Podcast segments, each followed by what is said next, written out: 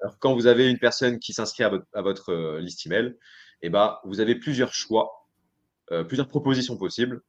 Vous lui mettez en avant bah, les emails de vente, voilà votre euh, code promotionnel. Ah, vous avez abandonné votre panier, et bah, passez à l'action maintenant, il y a peu de stock, ces produits sont très demandés. Vous pouvez aussi proposer un code promotionnel, même si je ne le conseille pas directement, mais on pourra y venir dans, une, dans, une prochaine partie.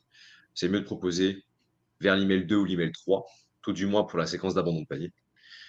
Euh, donc voilà, vous jouez sur les garanties, vous rassurez vos clients, vous présentez les, la FAQ. Vraiment, ça marche très très bien. Les gens vont se rendre sur la page, ils vont la lire, et après vous pouvez synthétiser la FAQ dans votre email en mettant bah voilà la livraison, elle se fait en temps de jours, elle est sécurisée, le remboursement, euh, le retour est euh, gratuit et sécurisé, la demande de remboursement est immédiate, vous recevez le remboursement en X jours.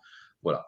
En fait, il faut vraiment que la personne ait le maximum d'informations concernant la qualité de votre service et de vos produits.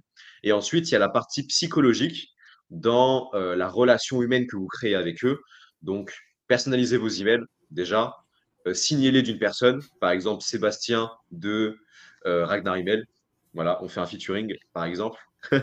Mais voilà, il faut signer avec un humain, ce qui permet bah, d'humaniser naturellement et que la personne se dise Ah, je reçois l'email de Sébastien et non, je reçois l'email de Ragnar Email. Parce que clairement, la personne morale a moins de force et la personne s'en fout, alors qu'on s'attache à des humains.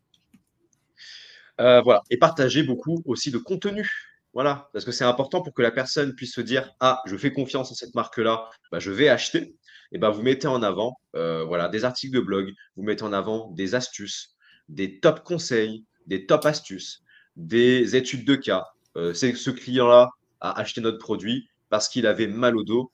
Après deux mois d'utilisation de notre produit, euh, elle dort beaucoup mieux, elle vit mieux, elle est beaucoup plus joyeuse et elle peut vivre une vie normale avec ses amis et sa famille voilà, c'est vraiment euh, cette manière-là et cette réflexion qu'il faut avoir en tête.